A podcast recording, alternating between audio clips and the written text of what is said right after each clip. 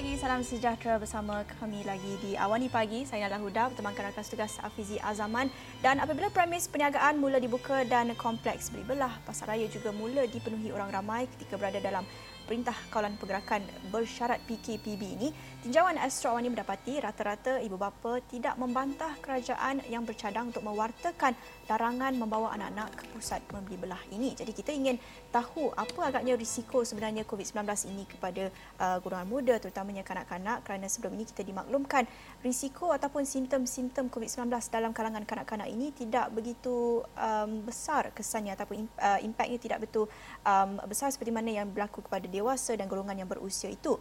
Tapi pada masa sama ada juga risiko um, dan juga simptom-simptom tertentu terutamanya kalau kita lihat laporan sejak kebelakangan ini terutamanya dari Amerika Syarikat dan juga Eropah ada yang kaitkan peningkatan kes uh, ataupun simptom-simptom sama seperti uh, penyakit Kawasaki dapat dikesan di Amerika Syarikat terutamanya di New York dan juga di Lombardy kawasan paling teruk tertejas di Itali akibat pandemik ini.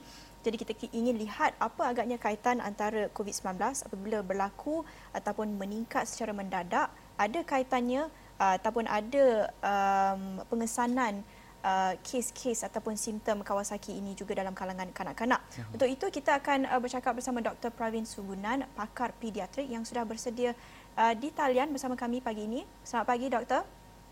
Selamat pagi. Ya, selamat uh, pagi doktor.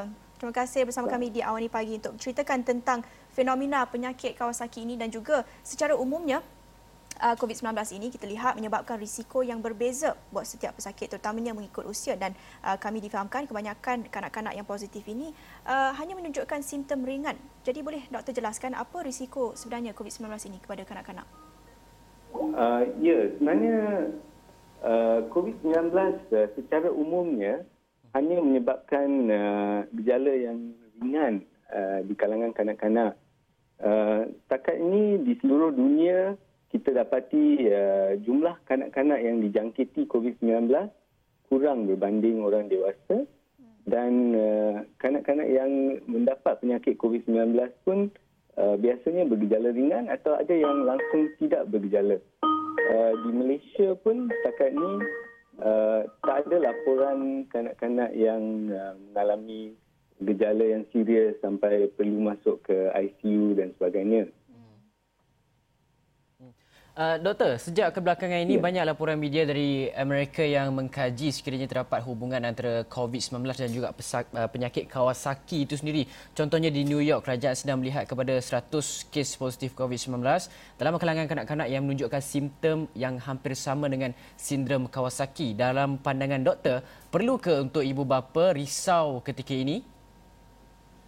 Uh, ya, itu sebenarnya satu soalan yang bagus. Uh, kita masih tak berapa pasti sebenarnya apa sindrom yang baru ini. Memang ada laporan uh, satu sindrom yang uh, hampir mirip dengan penyakit Kawasaki dan uh, ada ciri-ciri uh, sindrom kejutan toksik atau toxic shock syndrome yang berlaku di uh, uh, beberapa kanak-kanak di Amerika Syarikat uh, dan juga di UK dan di Eropah.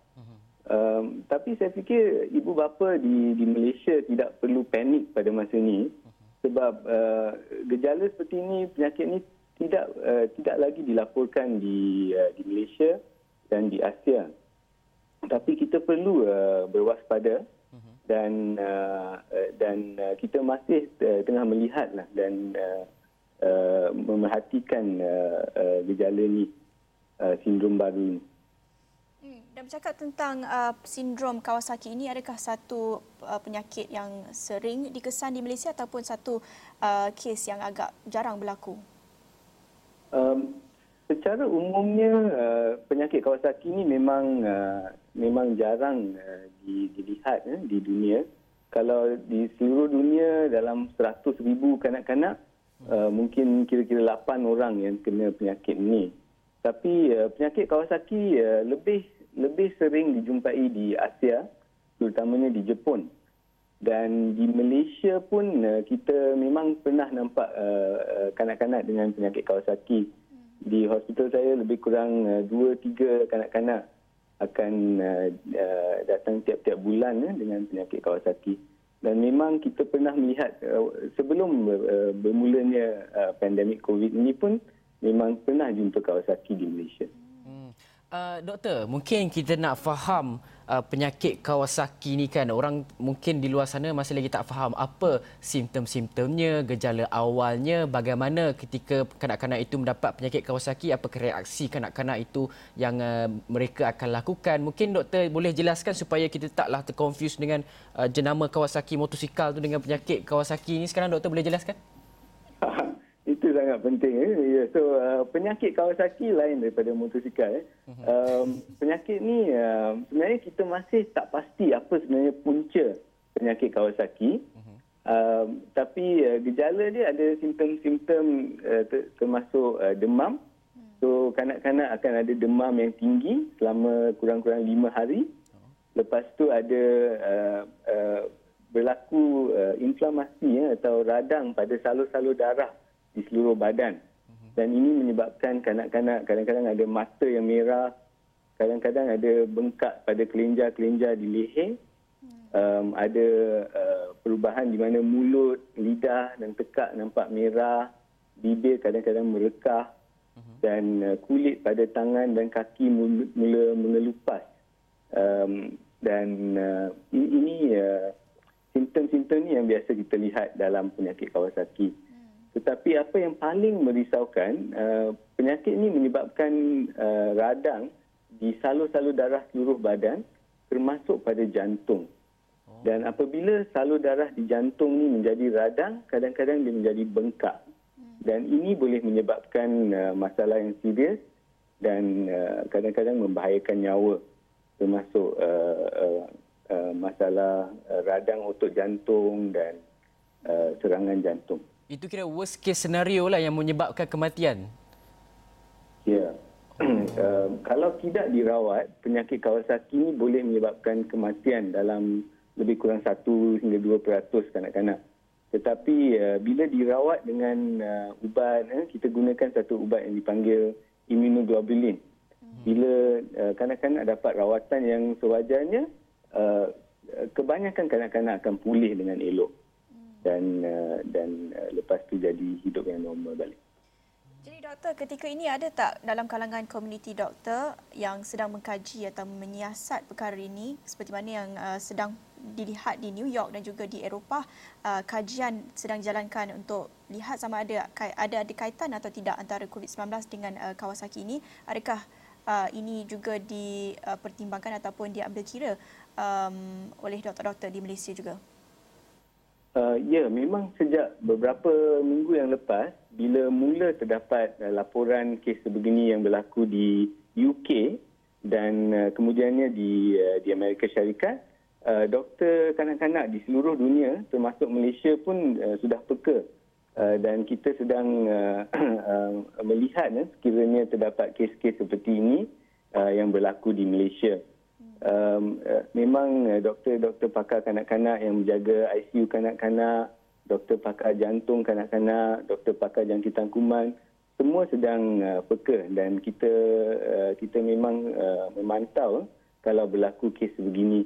Tetapi setakat ini uh, kes uh, pesakit uh, kanak-kanak yang COVID positif uh, belum ada laporan yang uh, yang kanak-kanak ini dapat sindrom yang sama di, di Malaysia. Uh, semua kes yang saya tahu setakat ini dilaporkan di Eropah, di UK dan di Amerika Syarikat. Hmm. Uh, jadi uh, laporannya ada di UK, Amerika, Itali dan juga uh, Eropah macam doktor katakan tadi. Tapi mungkin ada saranan ataupun nasihat daripada uh, seorang pakar kepada kerajaan dalam usaha kita untuk melihat risikonya kepada penyakit Kawasaki ini mungkin doktor ada saranan dan juga nasihat kepada pihak uh, uh, kerajaan ataupun KKM untuk melihat kepada perkara ini? Um, ya sebenarnya um, uh, bagi saya yang penting uh, kita semua boleh memainkan peranan. Uh, semua ibu bapa semua doktor uh, seluruh rakyat Malaysia sebenarnya kalau kita ada uh, I mean kalau kita nampak kanak-kanak yang menunjukkan gejala katakan demam tinggi, ruam atau uh, ada uh, kanak-kanak yang uh, ada sindrom ni yang ada tanda-tanda uh, seperti muntah, cirit, Uh, kalau kita ada kanak-kanak yang tak sihat atau kita risau, lebih baik kita bawa kanak-kanak tu untuk berjumpa dengan doktor dengan segera atau dapatkan nasihat perubatan dengan segera. Lebih baik kita kesan dan rawat awal berbanding uh, tunggu sehingga kanak-kanak tu menjadi tenat. Baik, selain itu doktor kita nak melihat kepada seperti yang saya katakan tadi berada dalam tempoh perintah kawalan pergerakan PKPB ini seperti yang saya kata semakin ramai yang memenuhi uh, tempat awam, pasar raya dan juga kompleks membeli belah dan sebagainya. Ada yang berpendapat mungkin sudah selamat untuk ibu bapa membawa anak-anak mereka keluar. Ada yang berpendapat mungkin uh, belum selamat lagi dan itu um, mengikut kepada insentif ataupun pandangan peribadi setiap uh, isi rumah untuk tentukan uh, untuk keluarga masing-masing. Apa pandangan doktor pula dengan PKPB ini dan juga uh, di negeri Selangor contohnya boleh bawa uh, makan keluar seisi rumah keluarga itu ke restoran dan sebagainya? Adakah ini wajar? Apa langkah-langkah berjaga-jaga yang boleh diambil ibu bapa Um, bagi saya, terima kasih. Sebagai doktor kanak-kanak, uh-huh. uh, memang uh, penyakit COVID-19 ni uh, secara umumnya menyebabkan gejala ringan di, di kalangan kanak-kanak. Tetapi uh, penyakit COVID ni memang boleh menyebabkan uh, sakit yang teruk dan membahayakan nyawa terutamanya golongan warga tua uh, dan dewasa yang mempunyai penyakit lain seperti kencing manis, darah tinggi dan sebagainya. So amatlah penting untuk kita cuba mengawal penularan uh, wabak COVID-19 dan cara yang terbaik sebenarnya adalah untuk kita berada di rumah seberapa banyak yang boleh dan kekal selamat. Uh-huh. Uh, penjarakan sosial adalah satu-satu cara yang kita ada untuk memerangi wabak COVID dan uh, uh, memang ke, kalau boleh kita perlu mengehadkan uh, pergerakan keluar dan bercampur di kalayak ramai. Uh, memang uh, kita tak boleh menghentikan ekonomi uh, negara uh, untuk tempoh yang lama sebab itu akan menyebabkan uh, uh, kesan yang buruk dari segi ekonomi dan pendapatan uh, warga Malaysia.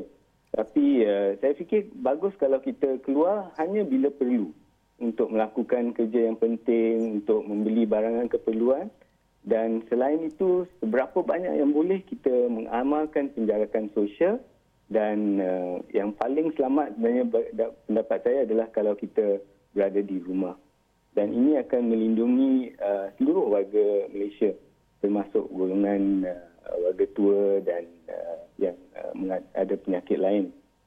Um, selain itu, uh, walaupun COVID-19 tak menyebabkan penyakit teruk di kalangan kanak-kanak, tapi banyak benda lain yang boleh membahayakan kanak-kanak kita. Uh, demam denggi semakin meningkat di beberapa negeri sekarang. Uh-huh. Ada penyakit lain seperti TB uh-huh. yang boleh menyebabkan penyakit serius dan kematian di kalangan kanak-kanak. Uh, kemalangan jalan raya. Uh, kalau sebelum dan uh, masa PKP dilonggarkan, kemalangan jalan raya semakin meningkat. Dan semua ini kita boleh uh, mengurangkan juga kalau kita mengamalkan langkah berjaga-jaga. Hmm, Okey, baiklah. Uh, doktor, jangan ke mana-mana kerana kita nak bawakan lagi perbincangan kita ke blok yang seterusnya kerana banyak lagi yang kita nak tahu mengenai uh, bahaya kanak-kanak ketika krisis COVID-19 ini sedang melanda. Tapi kita nak rehat dulu seketika kembali selepas ini.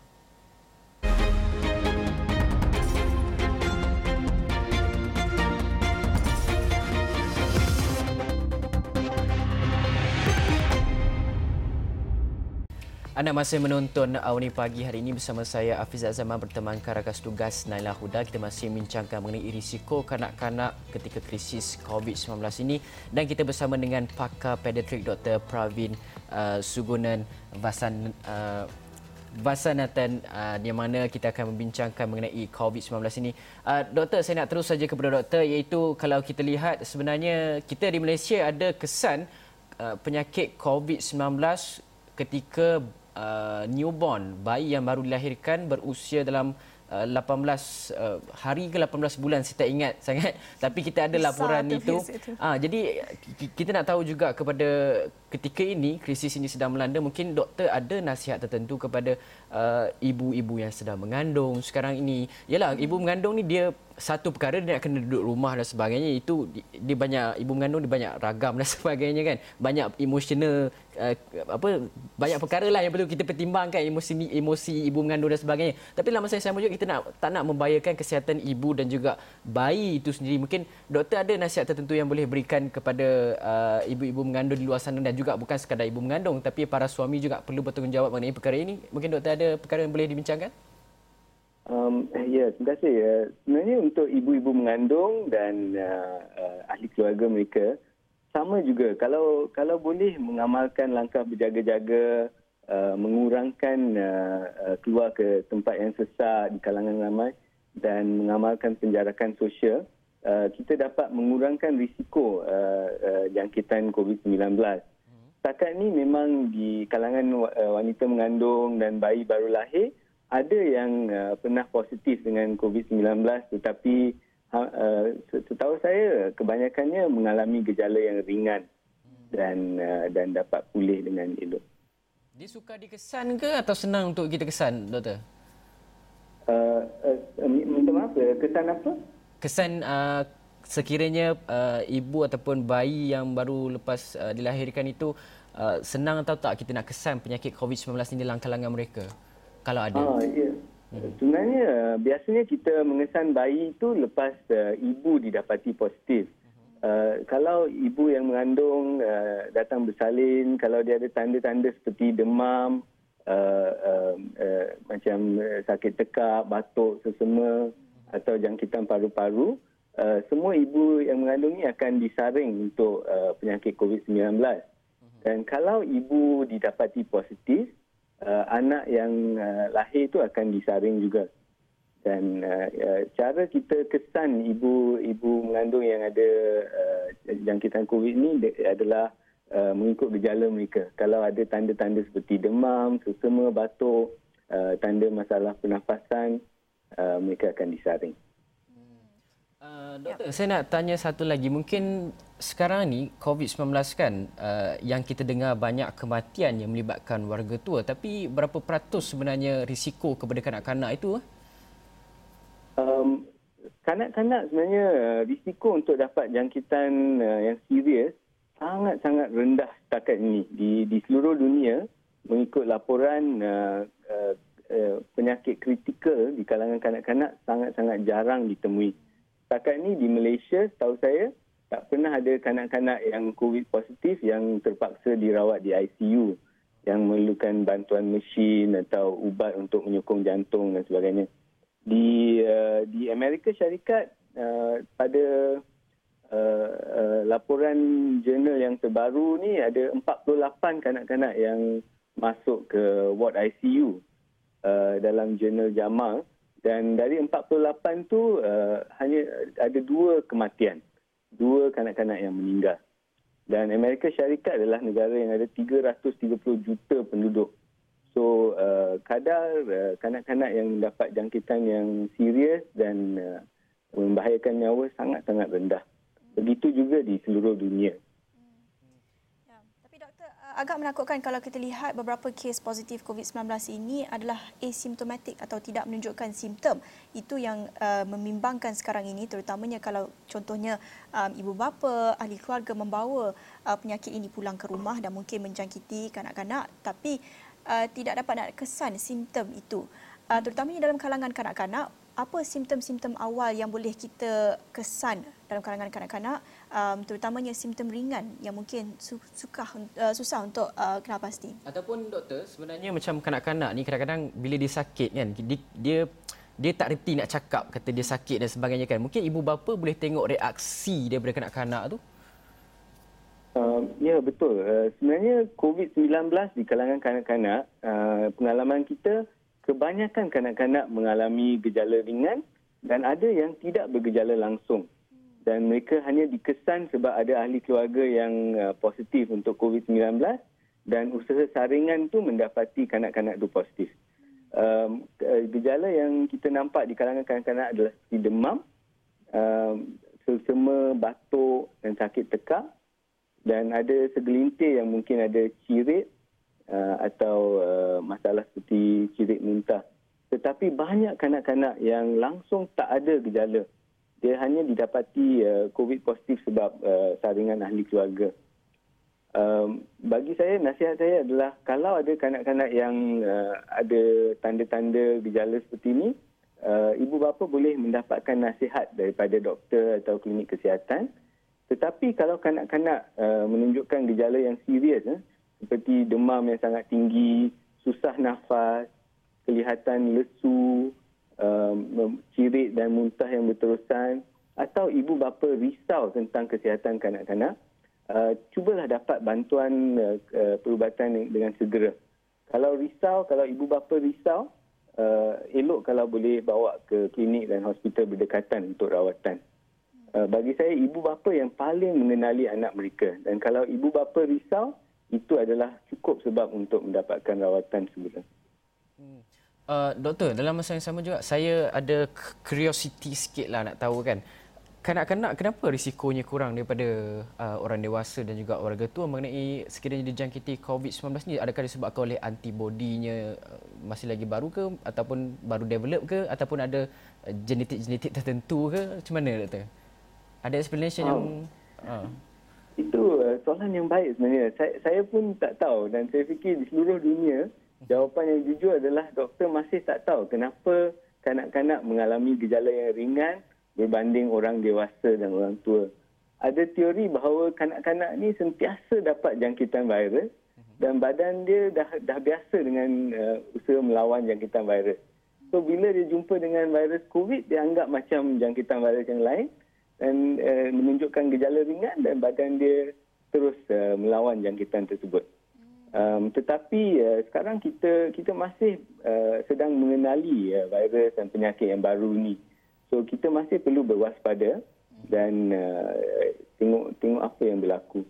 Tetapi uh, kalau boleh uh, mengurangkan risiko jangkitan itu uh, itu memang yang paling selamatlah bagi saya. Hmm. Doktor, uh, anda sebagai seorang pakar uh, perubatan juga pakar dalam kesihatan kanak-kanak dan sebagainya, mungkin ibu bapa ada satu-satu perkara yang uh, sukar untuk mengajarkan, nak memahami, nak nak fahamkan seorang anak-anak, seorang kanak-kanak itu bahawa sekarang ini dunia sedang sakit, bumi sedang sakit, mengalami ada krisis COVID-19 ini. Bagaimana doktor rasakan untuk ibu bapa boleh Uh, mengajar anak-anak mereka mengenai norma-norma baharu COVID-19 seperti penjarakan sosial dan sebagainya. Dan ada setengah kanak-kanak ialah ada ragam tertentu, ada yang nak dengar, ada yang tak nak dengar kan. Ada yang kenapa ni kita nak main dengan kawan semua kan. Uh, so Uh, mungkin bagaimana perkara ini boleh kita lihat doktor untuk nak pastikan ibu bapa tu boleh ajar anak-anak mereka norma-norma baharu ketika krisis COVID-19 ini. Um, ya, itu memang satu cabaran untuk semua ibu bapa termasuk saya. Dan uh, saya fikir uh, kita cara paling baik untuk mengajar kanak-kanak adalah dengan menunjukkan teladan yang baik. Mhm. Kanak-kanak selalu tiru gaya ibu bapa mereka. Kalau ibu bapa sering mencuci tangan, mengamalkan penjarakan sosial, uh-huh. mengelakkan uh, keluar rumah tanpa sebab dan uh, sering membersihkan halaman rumah, permukaan-permukaan di rumah, Uh, mengamalkan ke, tahap kebersihan tinggi uh, kebersihan diri yang tinggi. Mhm. kanak-kanak juga akan meniru apa yang di, dilakukan oleh ibu bapa mereka. Uh, dan kita boleh juga memuji kanak-kanak bila mereka melakukan sesuatu dengan baik. Katakan mencuci tangan tidak menyentuh muka. Mungkin kanak-kanak yang lebih tua uh, lebih besar boleh pakai uh, uh, topeng muka bila keluar. Uh-huh dan uh, bila kita memuji uh, tela, uh, kelakuan yang baik, menunjukkan teladan yang baik, semua ini dapat uh, menggalakkan dan mendorong kanak-kanak uh, untuk mengamalkan norma hidup yang baru dan uh, yang, yang berpatutan. Hmm. Doktor, nasihat doktor time ni uh, kita, uh, apa umat Islam dan juga uh, di Sabah ada hari gawai dan pesta keamatan umat Islam nak menyambut hari raya Aidilfitri nasihat doktor kepada uh, orang awam ketika musim perayaan ini Um, memang uh, musim perayaan uh, adalah uh, memang kita semua nak berjumpa dengan uh, ahli keluarga dan uh, orang terdekat. Tetapi uh, yang paling penting sekarang adalah kita cuba memastikan keselamatan dan kesihatan ahli keluarga kita yang tersayang terutamanya golongan tua. Bagi saya uh, memang mencabar tetapi mungkin yang paling baik adalah kalau kita boleh mengurangkan uh, uh, aktiviti sosial eh, yang boleh membahayakan kita dan menyebabkan penularan penyakit COVID. Jadi uh, pada pendapat saya bagus kalau kita boleh mengelakkan uh, uh, kumpulan-kumpulan besar uh, berkumpul uh, di tempat yang sesak dan uh, kenduri-kenduri dan sebagainya. Saya fikir yang paling baik untuk masa ini adalah kita amalkan penjarakan sosial, kawal penyakit ni dan uh, dan mengelakkan penularan COVID-19. Terutamanya kita perlu uh, mengelakkan jangkitan ini pada golongan tua dan golongan yang ada penyakit lain. Ya. Sebab mereka yang paling berisiko tinggi. Baik, terima kasih untuk nasihat itu dan bagai pencerahan yang kita dapatkan daripada Dr. Pravin Sugunan merupakan pakar pediatrik uh, bukan saja menceritakan tentang simptom COVID-19 dalam kalangan kanak-kanak, apa kaitannya agaknya dengan uh, penyakit uh, Kawasaki dan juga banyak nasihat saranan kepada pihak berkuasa dan juga masyarakat secara keseluruhannya ketika berdepan dengan pandemik COVID-19 ini. Jadi dengan itu kita akhiri Awani Pagi di sini. Banyak perkongsian lagi di astroawani.com anda boleh lihat. Saya um, ya kita akhiri di sini bersama saya Nana Huda. Saya Hafizah Zaman. Assalamualaikum. Salam sejahtera.